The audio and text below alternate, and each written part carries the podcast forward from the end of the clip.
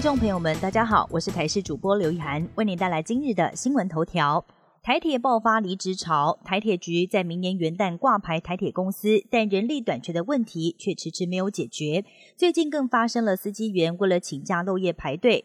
根据台铁产业工会预估，离职潮大约三千人，首批招募五百多人也延期，恐怕会影响到明年春节运输。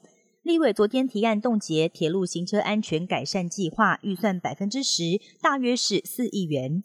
新冠肺炎疫情威胁增加，机关书统计，我国上周通报新冠肺炎中重症患者来到两百三十五人，是流感重症十五人的十五倍之多。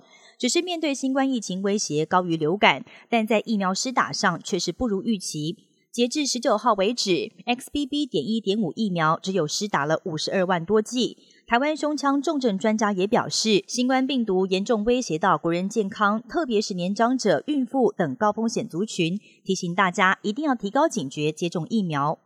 臭虫危机，法国臭虫危机蔓延各国，有民众抱怨，在日前投诉台北市的某旅馆，却疑似出现臭虫。当时告知柜台人员，却只有得到口头道歉，希望旅馆能够彻底解决虫害的问题。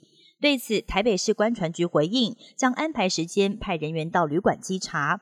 北韩今年两度发射军事侦察卫星，都以失败收场。平壤当局二十一号再度通知日本，最快二十二号将三度尝试发射人造卫星。尽管残骸预料不会落入日本经济海域，但有可能通过冲绳上空。